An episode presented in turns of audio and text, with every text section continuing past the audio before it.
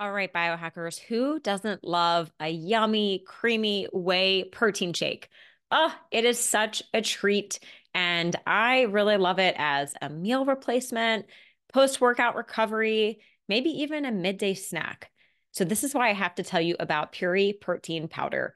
I absolutely love the bourbon vanilla flavor and the chocolate, but I think I got to go with the, the vanilla as my favorite. So it's smooth, it's delicious, and you know what else? It's pretty awesome that the flavors come from real natural ingredients like the bourbon vanilla seeds from Madagascar. And let's talk about quality, because there's a lot of junk whey protein on the market that I would not recommend. So the Puori whey protein, it comes from pasture-raised cow's milk with no hormones, no G M Os, and no pesticides. This is because Puori's mission has always been to be the best at offering pure, clean, and superior products that, that support health and well-being. And what I think truly sets them apart is that they are fully transparent with their product testing. Every batch is third-party tested against more than two hundred contaminants and certified clean by the Clean Label Project. Not all brands can say this. Plus, each product contains a Q R code so you can personally scan it and review the test results at home. I know you're excited to try it out, so what you're going to do is head on over to Puori.com slash Biohacker Babes. That's P-U-O-R-I dot com slash Biohacker Babes. And then make sure you use promo code Biohacker Babes at checkout to save twenty percent. All right, let's get back to the show. We're digging deep and asking the questions we need to ask. Years of stress, and not just emotional. I was depleting my body. I was malnourished. I'm working out like crazy. I'm eating all these healthy foods. How could I not be well? We have to get back to the basics. We can change the way our genes are expressed. Anyone that wants to improve their health or upgrade their health, they should be biohacking. My name is Renee. And I'm Lauren. We are the Biohacker Babes. We're sisters, and we're joining forces to empower you to become your own biohacker and upgrade your life. The Biohacker Babes podcast aims to create insight into the body's natural healing abilities, strengthen your intuition, and empower you with techniques and modalities to optimize your health and wellness. Because life is too short to not feel your best every single day. This podcast offers health, fitness, and nutritional information and is designed for educational purposes only. You should not rely on this information as a substitute for, nor does it replace professional medical advice, diagnosis, or treatment. If you have any concerns or questions about your health, you should always consult with a physician or other healthcare professional. Thank you for joining us, and welcome to the show. Welcome to episode thirty-six of the Biohacker Babes. Today we are talking about fasting for women, and we have a special guest today, Kelsey Hess, who actually I have known for, goodness, I guess about two years through Kion. Um, she was a really big part in getting the Kion coaching program up and running. And so when I was going through the coaching program with Ben Greenfield, I got to know Kelsey, and she is just incredible. I'm so excited for everyone to meet her today. She is an expert in this topic. So before we jump in, let me share her bio real quick. So Kelsey is a certified transformational nutrition coach that specializes in women's health and thyroid disorders. Her first introduction into health originated in a decade of researching and experimenting in order to overcome her own hormone imbalances and manage Hashimoto's thyroiditis. Since then, she developed her own systems and programs for autoimmunity and women's hormone optimization. More recently, she worked closely with Ben Greenfield, developing a certification course for health practitioners, diving deep into topics ranging from brain health to gut health, detoxification, hormones, fitness, athletic recovery, spiritual growth, and more. Currently, Kelsey is the content manager at Kion, and which is a supplement and lifestyle company co-founded by Ben Greenfield. It's based in Boulder, Colorado. As a former engineer, her passion involves breaking down complex scientific topics in the health industry into simple ideas and solutions anyone can understand. Amazing. So welcome, Kelsey. We're so excited to have you. Oh, I'm so excited to be here. Thank you so much. Yeah, you, I know you've had quite a personal journey with your own health, which I think a lot of us practitioners kind of go through, and that's how we learn a lot. And it seems like that really transformed you into being an expert in what we're going to talk about today. Yeah, definitely. So I guess just to give a little of my backstory, I was one of those women that got put on hormonal birth control at a really young age for, you know, for acne. You go to the doctor and, and that's kind of what they gave you back at that time. So I started birth control really young, and I think it it set me up for a lot of weird things going into my early twenties. And one of those things, along with like some mold exposure in an apartment I was living in, but I think birth control kind of contributed to triggering my autoimmune disease, which is uh, Hashimoto's. And so it took a really long time for me to figure out what was going on with my own health. You know, a decade ago, Hashimoto's wasn't super well known. People didn't really know how to test the thyroid appropriately. And functional medicine doctors were few and far between. So I, I kind of jumped around to a bunch of different doctors trying to figure out what was causing all these weird symptoms that I was having. And it took a couple of years to actually get diagnosed. And through that, I did a ton of experimenting with different diets. I, I feel like I've been on every diet on the face of the planet at this point. Supplements, like cleanses, everything. I tried everything. And through that, through that trial and error, I found a lot of things that worked for me. And one of those things was fasting. So, so that's kind of how I got interested in this topic specifically. And I've tinkered around with a lot of different types of fasts and have done it wrong too, for women specifically, which is, I'm sure, what we'll talk about. But through that, I found a lot of different techniques that can work in ways that maybe fasting is not a good idea for certain women. And so, as you mentioned in my bio, my background isn't necessarily in health right off the bat. I got an environmental engineering degree and did like the corporate downtown Denver scene for a while. But I was dealing with a lot of my own health issues at that time. So all of my free time was basically spent listening to podcasts, reading books. And like ebooks were big at that time. So I remember downloading like a lot of random ebooks and reading those. And through that, I, I, I got the opportunity to kind of jump ship and get into a nutrition course. So I got my certified transformational nutrition certification. Gosh, that must have been like eight years ago or so. And uh, I started my own coaching business after that. And so I got exposed to what it takes to run your own business and um, try to fill your funnel with clients and, and a website and everything like that. And it was a lot of work, but I loved it. And I learned a ton about just working with different types of women and and, and what they're going through and helping them kind of reverse a lot of their thyroid symptoms and hormonal imbalance symptoms. And so develop some protocols based on that. But long story short, I came to Kion from meeting Ben Greenfield at a conference and got into developing the Kion U course with him, learned a ton in that. Like I spent basically eight hours a day researching and reading Ben's content and just sort of uh, developing that into a course.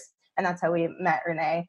And then after that, I, I moved over to managing all the content for Kion. So our blog, emails, social media, any info products that we put out. And uh, yeah, that's where I'm at now. And I'm loving awesome. it. It's it's super cool to to work for a company that can have a much bigger impact than I can by myself. Yeah. I'm so excited to have a female perspective on all of that content because Ben's content is incredible. But I think mm-hmm. a lot of us, especially our audience, has been waiting for the, the female voice in all of this. Yeah. And I think this is the juice that we want. Like, how do we even approach fasting? There's so much misinformation out there or just, I don't know, information we don't know where to turn to, to look for it. And I'm also really excited for you to get into the pill stuff because I don't think there's a lot of people in the public eye talking about yeah. that. Like I'm realizing more and more the women that I'm surrounded by have no idea that this is a possible like toxic part of their lifestyle. Yeah.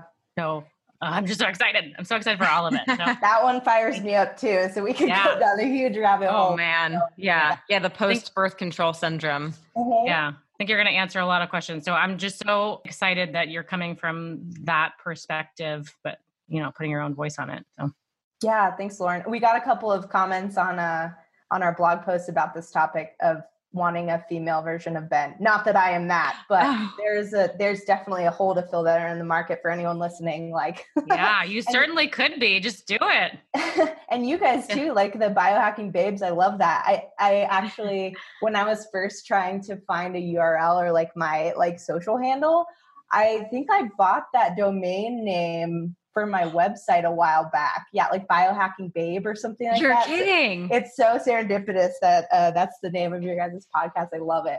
Okay. Well, this trio so is full of power here. Here we yes, go. Yes. You are a biohacker babe as well. That's awesome. I mean, your journey has definitely been biohacking, like trying all the different diets and et cetera. That's totally biohacking. Yeah, for sure. Just not the crazy fringe stuff. You know, I'm not, I'm not super into that as much as Ben is. Yeah. Yeah. You got to find a balance between the mm-hmm. two. Yeah. But you're a babe, like your skin is glowing. You are effervescent. Like that's what this is about. It's just thriving in this world as female. So yeah. I, thank you. I love that word thriving. It's, yeah. It's what we're yeah. going for. Yeah. Kelsey, your skin really is glowing, but you said you had acne like as a teenager. Yes. Like, oh, I, that's so hard to believe. Your skin is perfect. Thank you. Mm-hmm. Thank you. It's not perfect, but uh nice little, nice little filter on the Zoom, I'm sure. Um, I had, that was, that was something I struggled with. I, I think it started as just like regular teenage acne, just like the stuff on the forehead. You, you're going through puberty. Like that's normal, but you know, the world is so focused on perfection that as a sixteen year old woman, you don't want that to be normal. Yeah. And so I was doing like the proactive thing. I did antibiotics. I did the Retin-A, all of the really harsh stuff. And, um, I think that made it worse. And so it kept just getting worse and worse. I had no idea about diet or anything like that. Like I grew up standard American diet, ravioli, like microwave pizza, soda, all of that stuff. Yep. So I didn't, I didn't know anything about diet at that point in time. So I was just kind of trying all the conventional stuff and, uh, got on birth control because one of my teammates got on it and it cleared up her skin a lot. So I was like, oh, let's, I want to try that. And so I went to the doctor, got it prescribed super easy, no questions, no discussion of what it can do to you, nothing like that. And to be fair, I don't know if we really knew at that time what all the implications of birth control was. Like, I think a lot of that's coming out now. So yeah, as like a, a really young female, I got on a pill that essentially shuts down my natural hormonal cycle, ovulation, everything, like before your body even knows what it's doing at that point. So yeah, I think, I think that's, that was really the first like tick for me that, that set me off on like a really, yeah, just a hard early twenties life of all these hormonal issues and things coming mm-hmm. up. And so now I'm not on birth control. I haven't been for a couple of years and I can really manage my skin health with diet really well. And so I think dairy is a big trigger for me as it is for a lot of people, gluten, sugar, alcohol, all those things. So yeah. And, and just really like cleaning up your skincare too is a big one for me. Now, all I use is coconut oil. That's like it. And that's, I've really found that that, that works for me, but some people, some people do better with different oils or, or no, no oil at all. So I think it really depends on the woman, but yeah. So are you on kind of like a paleo-ish diet? Yeah. Yeah. I would say it's, it's really close to paleo. I, I was super strict autoimmune paleo for a couple of years. And that, that helped a lot with my autoimmune disease and my skincare too. Now I'm finding a balance. I think you sort of go through this period when you're recovering from a health issue where you're really strict with a lot of things and you kind of have to be to figure out what works for you. And I'm, I'm sort of over that hump now where I'm like, okay, I can have, you know, some white rice, occasionally some quinoa, potatoes, stuff like that. That's not necessarily paleo, but it's definitely whole foods based for sure. I'm completely gluten-free, mostly dairy-free. And yeah, I find that works for me really well. I'm a huge yeah. fan of like the paleo inspiration, but just making it your own. Totally. I love the foundation of it, but yeah, you got to tweak it to make it work for you. Yeah. eighty twenty is always, always a good approach, I think. But yeah, paleo is great because it's just a template that removes a lot of the crap. Mm-hmm. So yeah, I love it too. I'm a, that I'm a huge fan of that diet for sure. Awesome. Yeah, us too. So let's get into the fasting. Can you tell us your experience with this? And I don't even know where to begin. Start at the beginning. Well, I think something interesting that I heard you say, Kelsey, was how like all the research on fasting is more done on like rodents and men. Yeah. Can you speak to that? Because that's totally crazy. Totally. Yeah. So at Kion, just for background, we do a fasting challenge every year, at least for the last two years. And part of that, a lot of that is educating people on the different types of fasting and like what breaks fast or what doesn't, all of that sort of thing. So I really dove into the research when we started doing that challenge. And our first year, we kind of had like a caveat in our ebook of like, women may need some like different approaches for fasting. Here are signs that it might not be working for you, et cetera, et cetera. But that's really as deep as I dove into it. this last year, I was like, you know, I think there's there's a lot more work to be done here, because there's not a lot of, nobody's talking about this really. It's either some women experts will be like, women should never fast. Like, this is not a good idea. This is going to screw up your hormones. Like, you don't need to do it, blah, blah, blah. A lot of those experts are more focused on female athletes, which I, I agree with that demographic, not necessarily having to do a ton of fasting. And then mm-hmm. other experts that are sort of in the longevity, cancer prevention, autoimmune circle are like, everyone should fast. It's great for you. Like, women don't need to do it differently than men. And so I'm like, there's no one in the middle that's kind of like weaving between those two thoughts of it can work for some women, for some women it's a really bad idea. And then maybe there's an in-between where sometimes it's good for you and sometimes it isn't. So it's like, it's it can be pretty complicated. But just for that background, there's not a ton of research. I, I started diving into it. I'm like, oh, wow, a lot of these studies, most of these studies that people cite constantly about the benefits of fasting, and Kion was guilty of this too, are done on mice or men. So mm. there's a huge gap in there for not only just women, but healthy young women. There's almost zero studies that go into fast, how fasting impacts lean, healthy young women. And a lot of them that you'll see that talk about the metabolic benefits or the weight loss benefits are on postmenopausal women. And oftentimes is, that's like an obese, like an obese postmenopausal women population, or they're done on female mice. So it's just noticing there's a huge gap here, but we're drawing all these conclusions for the general public based on these studies that are done on a different gender or a different species overall. And yeah, I don't think, pertain to us. And we're the ones that are looking for these answers. I think right. young, healthy women that want to upgrade. Mm-hmm, totally. Yeah. yeah. You want to be doing what you can do to optimize your health span and live a long, healthy life and be super lean and fit and all these things. And so we see that men are, a lot of men that I see at least are thriving on regular fasting practices. I know my husband is one of them. And they have like these shredded abs and a ton of energy, and they're like brains on fire. And they, they talk about all these benefits of fasting, but if you start talking to some women, you don't really necessarily hear that, especially lean young women. It's like, well, you know, I tried fasting, but I lost my period, or I tried it, but I actually gained weight, or kind of my hormones kind of went out of whack. And so that population has not really been represented much in the general sphere of things. And it's, you want to like get really angry about the fact that there's not a lot of research on women, but you also have to realize that young women who are having their menstrual cycle are really complicated to actually study, right? Like we all are on different parts of our cycle at different times, at different lengths every month. And where you are in your cycle dictates how you experience literally everything, how you mm-hmm. react to different foods, how you react to different exercise routines, how you react to stress, how your brain functions. Like though, all of those things make for an N equals one experiment, like almost impossible. Right. And, yeah. and so I think that's really the root cause of it is like, we haven't necessarily figured out how to study cycling women in a way that's really conclusive, you know? Yeah, that makes sense. And actually during Kion U, I remember the lesson that I thought was so fascinating with looking at like every week of your cycle, like how much fat versus carbs versus protein, like just how much that changes week to week. Yep. I was like, so yeah, it is very complicated. No wonder no one wants to research us. For sure. We're so yeah. like, I, I think I said in the article, we're like magical, ever-changing creatures, which yes, is cool, we are. Which is really cool. And that's what makes women so fascinating to work with and to talk to, yeah. but it makes it really hard for science to to know what to do with us.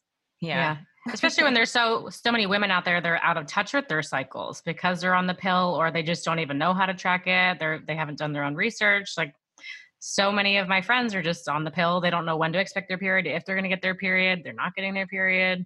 Yeah. We yeah. That's so much more education that needs to be done. That's a huge problem too. And I think that's, we've kind of lost touch with our cycles and how to, to intuitively eat and exercise and just live our life based on that. Because a lot of us don't even have a cycle, right? Like we're on birth control or yeah, our cycles shut down. Yeah. shut down completely. Yeah. So we don't even know what it feels like to to be ovulating or to be in that follicular luteal phase. Like, we don't even know what that means. Mm-hmm. Yeah, definitely need education there. And hopefully the three of us, the Biohacker Babes, can help girls with that.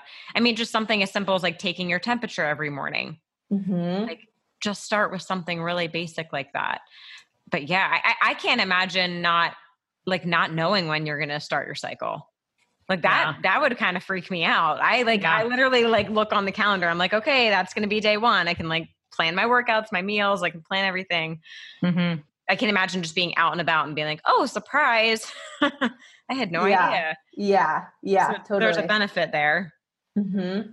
Yeah. And I've been in that. I mean, I can, I can relate to that because I've, I've been there too, of coming off of the pill and your cycle being so irregular. Like, I didn't have my period for eight months or so when I came off. And, uh, and then it took like two years to be super regular. So I totally relate to how that feels, and not like almost wanting to just get back on it, 'cause that was familiar. And, and you kind of like knew when your period was coming, your period in quotation marks, 'cause it's, it's just a, like a withdrawal bleed. And you don't, you don't actually, your hormones don't really fluctuate when you're on the pill. It's just like a steady, steady level withdrawal bleed with the sugar pills. And then it's like the same level. So yeah, it's, yeah. it's really interesting being back to just a, like a normal regular cycle, and just be like, oh wow, I can totally feel when I'm about to start my period. I can totally feel when I'm ovulating. Like I'm, I, I feel different. Yeah. So tuned in. So do you find there's different times of the month that you can fast? Yeah. For me personally, I, I definitely find that there's times that are easier. And I, um, I really want to do a post on this too. It's super interesting, but basically to start with, like during your period, that time is a little tricky for some women, right? You're kind of crampy, you're kind of bloated. Some women don't have as much energy, like right when they start their period. But after that, between the time that you're like in the middle or almost to the end of your period and ovulation, that time is actually a really great time to fast if you're looking for the easiest time, I guess I would say. Your estrogen's a bit higher, which keeps you really satiated. So you're not craving like the chocolate or the carbs or anything like that. You just don't find that you're you're super cravey, and your appetite's a lot more satiated, and your metabolism isn't as high at that time as it would be later in your cycle. So that's a really easy time for a lot of women to to do fasting, whether it's, you know, intermittent fasting or, or if you're planning a longer extended fast, if you can squeeze it into that like day eight to day fourteen timeframe of your period, you're probably going to find the most benefits there for sure, because that estrogen is a little bit higher, progesterone is lower. And uh, yeah, for me, I try, if I'm going to do an extended fast, I try to squeeze it in, in that window for sure. And so how what, long, oh, sorry, go Yeah, on. How long or what? what's the best like fasting window to start out with for women during that time? Oh, to start out with, this, this is the rabbit hole. This is the one that there's like so many, well, it depends. So it depends on what you're fasting for specifically. Like, we're really big on that at Kion. What are you doing X Y Z for? 'Cause that's going to dictate how you do it and when you do it and the duration of, of it. So let's say what, so to set up that question, Lauren, what would like, what would the point of the person fasting and that time frame be? Like, do you think, so if you were fasting for, you had to let's plug say, in your mic. Sorry. You thought I was just going to go on a long rant. So let's just say there, someone is trying to optimize their energy and also like be able to stay on a schedule with workouts, maybe not like a crazy, I'm going to change my entire lifestyle and change my body, but just to optimize energy levels. Totally. So if they're like a young, healthy female, they could start, honestly, if they're not already doing twelve hours daily, I would start there. So that's super easy, right? Like, you stop eating yeah. at six p.m., you don't eat again until six a.m. And you can kind of shift that depending on when your workout is. So say you're like more of an evening workout person, you might stop eating dinner at eight p.m. then and not eat breakfast until eight a.m. If you're a morning workout person, you actually might want to, depending on what you're going for with your workout, you actually might want to eat your breakfast before your workout, especially if it's going to be like a super high intensity, glycolytic demanding workout.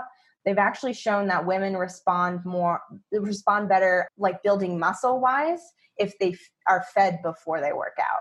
So if you're going for that and you're going for performance, you actually may, might want to stop eating dinner at like five p.m. or six p.m. and eat at five a.m. or six a.m. before your workout. So there's like different ways to sort of skin the cat, uh, so to speak. Oh God, there's so many variables. So yeah, there's so I'm many. just going to like try to throw a few more out there. So if yeah, you're trying great. to optimize fat loss or like lose a little bit of weight, like pre, I don't know, something big in your life, or you're just trying to have a spring, uh, like spring cleaning.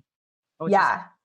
Um, so if you're trying to, to lose a little bit of weight, I would say there's, there's a couple of different ways to do it. And you could do that fasted workout in the morning and maybe fuel with some aminos or something like that. So you're not totally um, deprived of energy.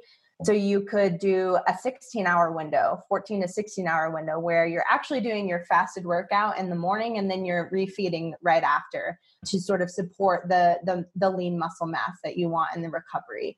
And so that could look like stopping dinner at six p.m. Oh, let's check my math. Stopping dinner at six p.m., doing your fasted workout, which I have a few notes on like fasted workouts for women, and then eating your breakfast after that at like nine a.m. or eleven. And so you're hitting, you're hitting a little bit of that fat burning, but I would say if you're going to do the fasted workout for mo- if this is like a young, healthy woman, you want to do an aerobic workout, if that makes sense. You don't want to do that like high intensity CrossFit, super glycolytically demanding, hard workout. You actually want to do like thirty minutes of steady state cardio, because that's going to get you in that fat burning state that you want to be in. And you're not going to spike your cortisol as much, which we definitely don't want to do as women, because if cortisol is spiking constantly during the day, that actually affects your reproductive hormones and your ability to lose weight as well. So that's what I would suggest. I wouldn't do that every day either. Like I, if, if this is a young woman,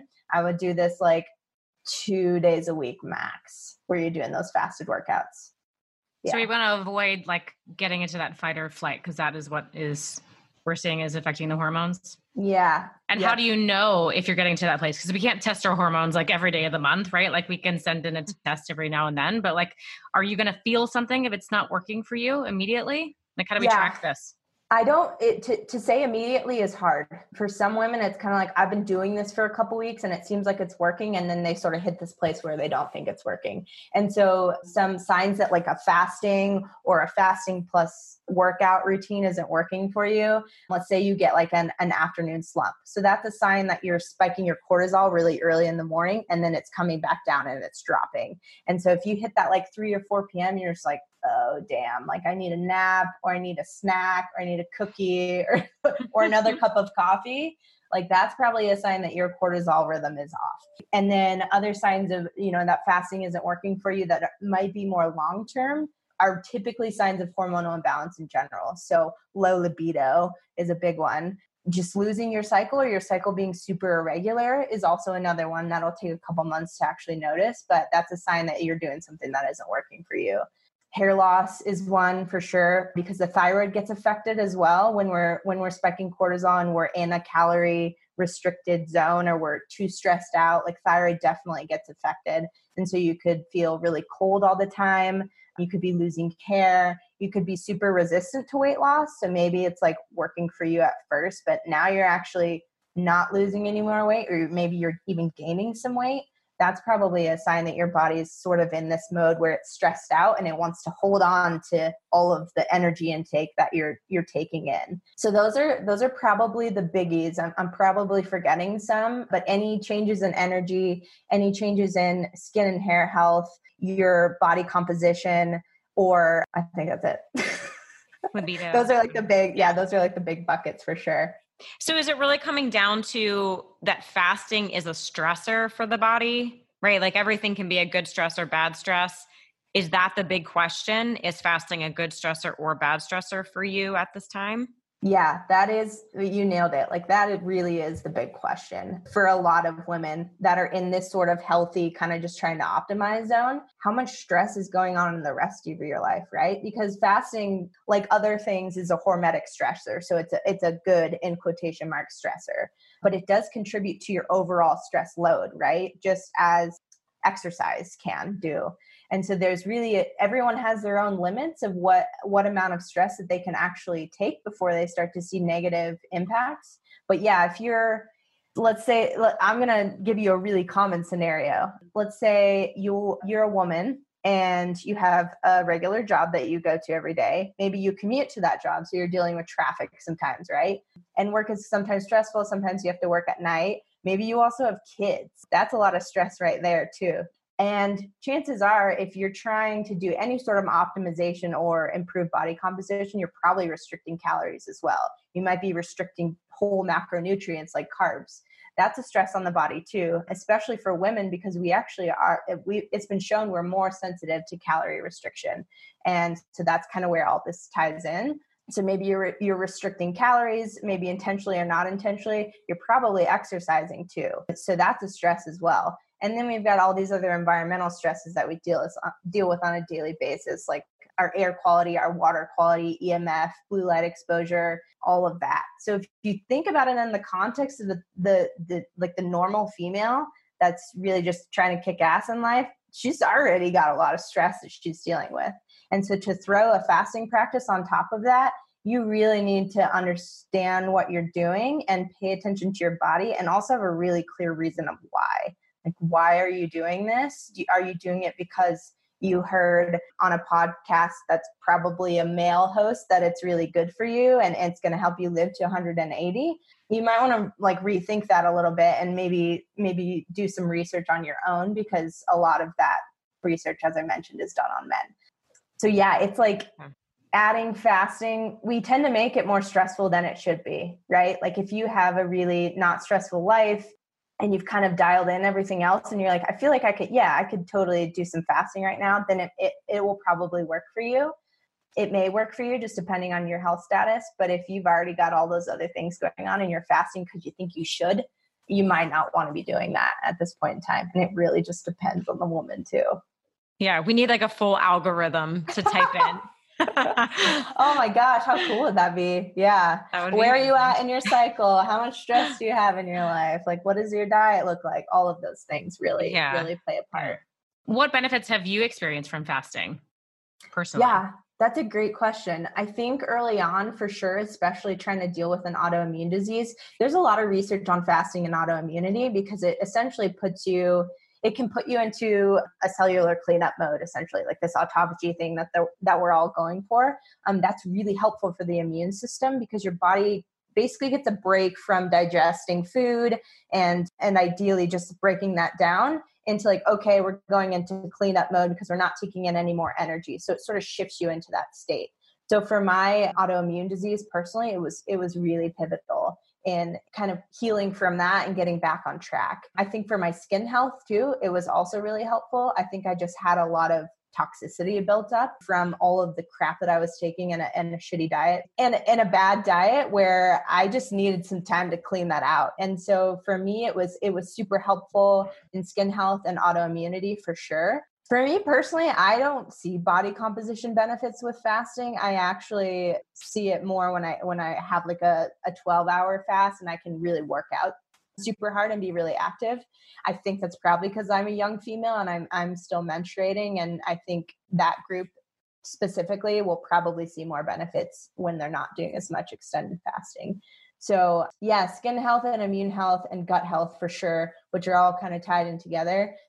That's where I really experienced a lot of the benefits from fasting. And I've tried it all. Like I've tried all the different fasts that you can really do, with the exception I've never done like a dry fast before, like no water. Yeah, yeah. That sounds rough.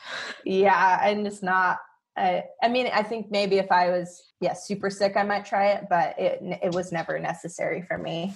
Yeah. So you've done like extended water fasts, right? Mm-hmm. So like five, right? The Kion fast is five days. So I've never done a five-day water fast. Um, okay.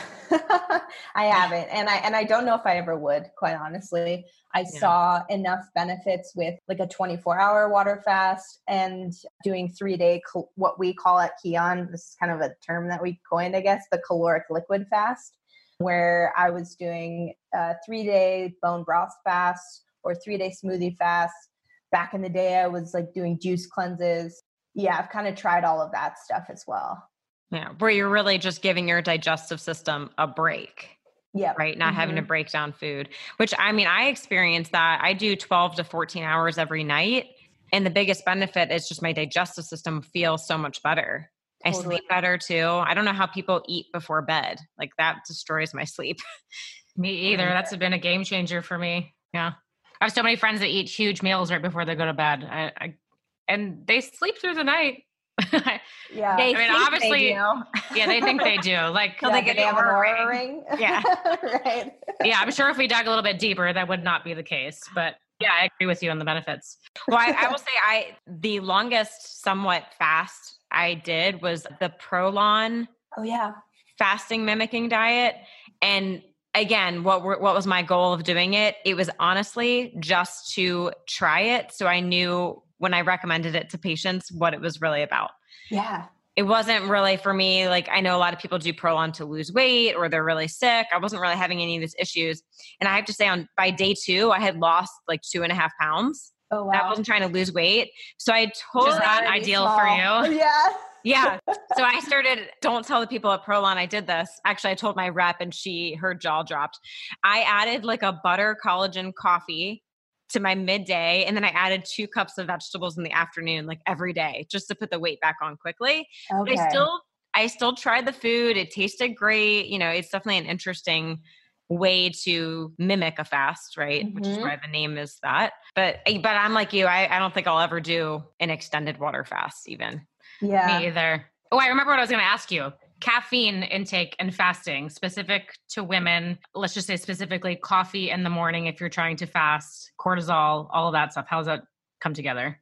Yeah, it, uh, it depends. I always use that answer, but it's so true. Like, I don't want to be like getting. No, I love that answer. I love that because no one should just walk away from this podcast being like, this is what I'm going to do. Yeah. Like, yeah. Okay. Now I have more questions and then maybe I'll have more answers on their own. So totally. I love it. Okay, great. I, I hope it doesn't sound like a cop out, but yeah, it really depends on how you interact with caffeine personally. So we know that there's like a, a caffeine metabolism gene that really impacts how fast or slow you metabolize caffeine. So let's say if you're a fast caffeine metabolizer, it might be okay. If you've done genetic testing, you'll, you'd probably know too. Like, can you have coffee at nine p.m. and still go to bed? That means you're probably a fast caffeine metabolizer.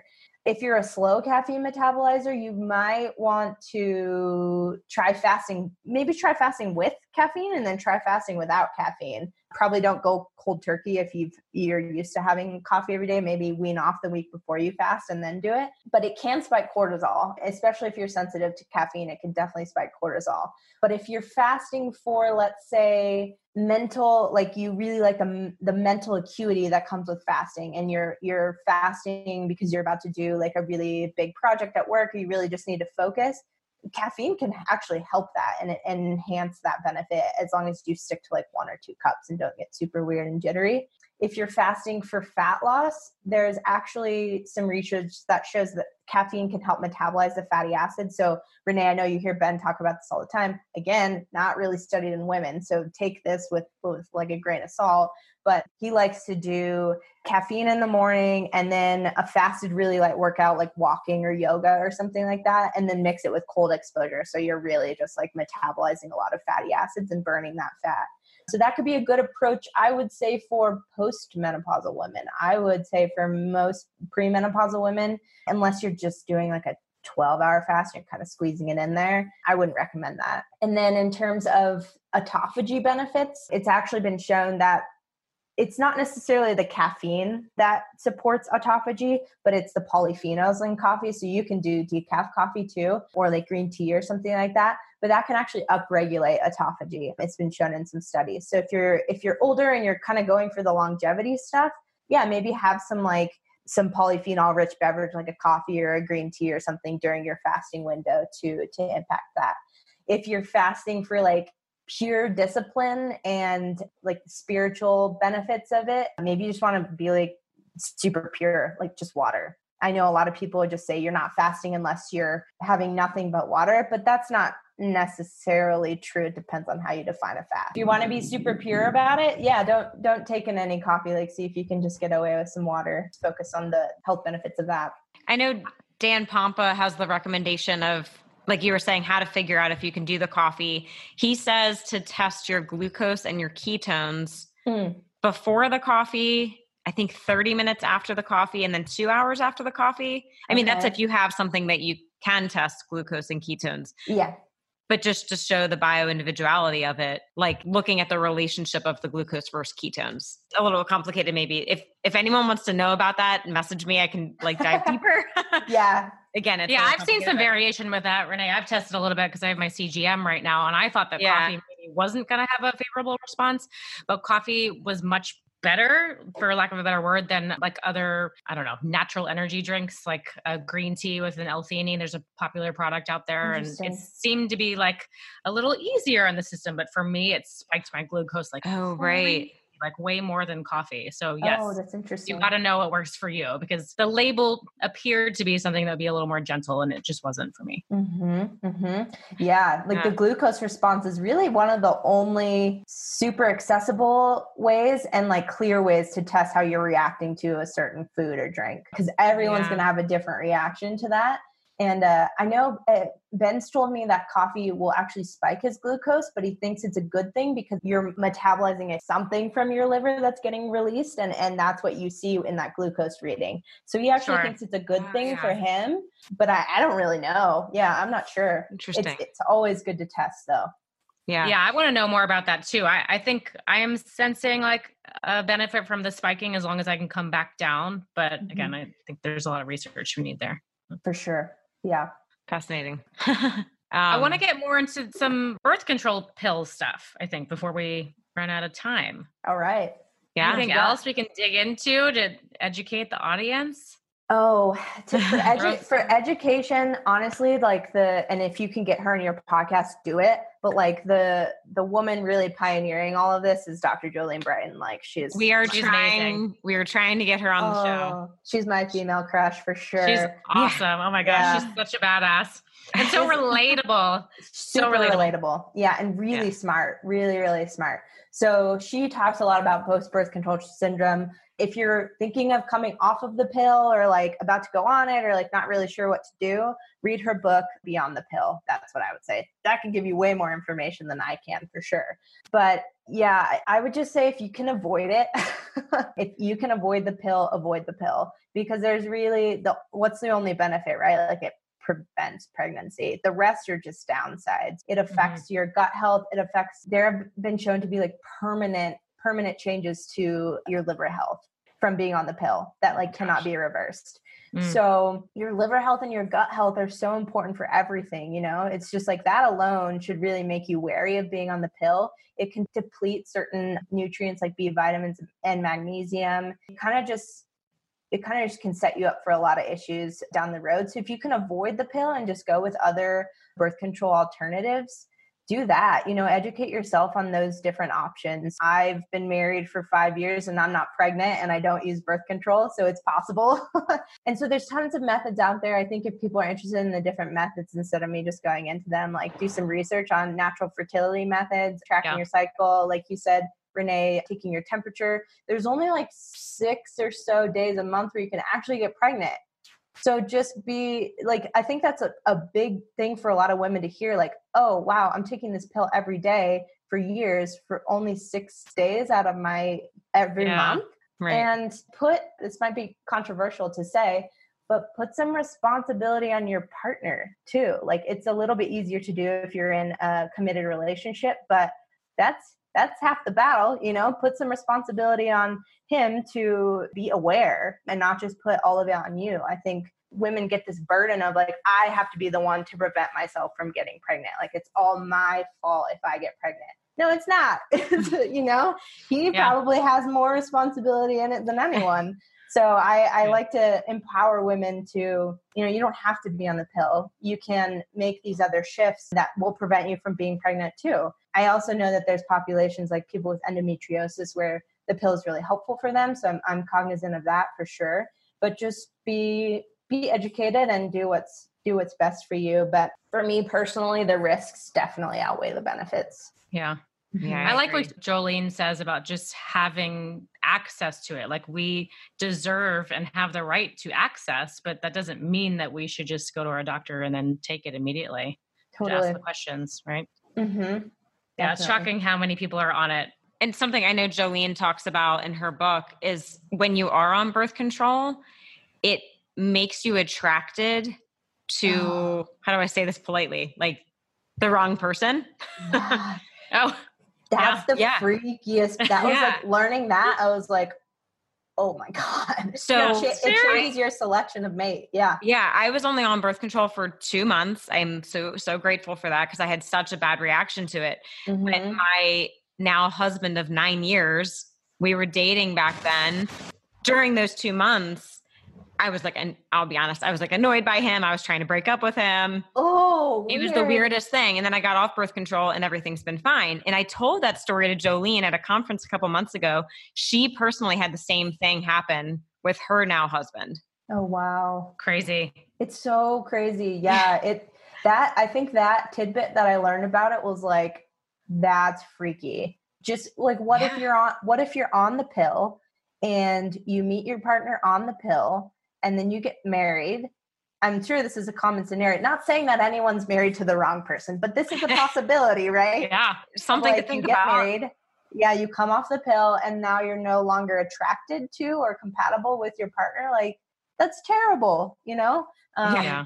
So it's Terrifying. really, it, it's really just something to be, to be aware of. Um, and it, for me personally, it changed my brain. I, I remember I was on it in college and everything felt so much harder. it, every, huh. word, word recall was really hard for me. Studying was really hard. I just felt like my brain didn't work very well. And mm. as soon as I came off, I'm like, oh, I feel normal again. You know, I feel like I'm, my brain works and I, I, I smarter. Honestly, I felt smarter when I came off of it. So just those things alone are like really reasons to be careful and cautious. Yeah. Well, we need the progesterone for brain health, right? Mm-hmm. And I, I mean, you're suppressing that. Totally. Oh, crazy. Well, hopefully this is really helpful for women out there to just tune in, be more aware, right? I feel like we say that on every episode, right? Just be your own biohacker, figure out what's going on in your body and what works best for you. Yeah, I love that. I say be your own doctor a lot, but biohacker is probably more oh. appropriate. Yeah, be your own doctor. Yeah. We need doctors too, though. So I like be your own bio, biohacker for sure. Yeah. You yeah. can work with your doctors, but at the end of the day, it's all up to you. Mm-hmm, definitely.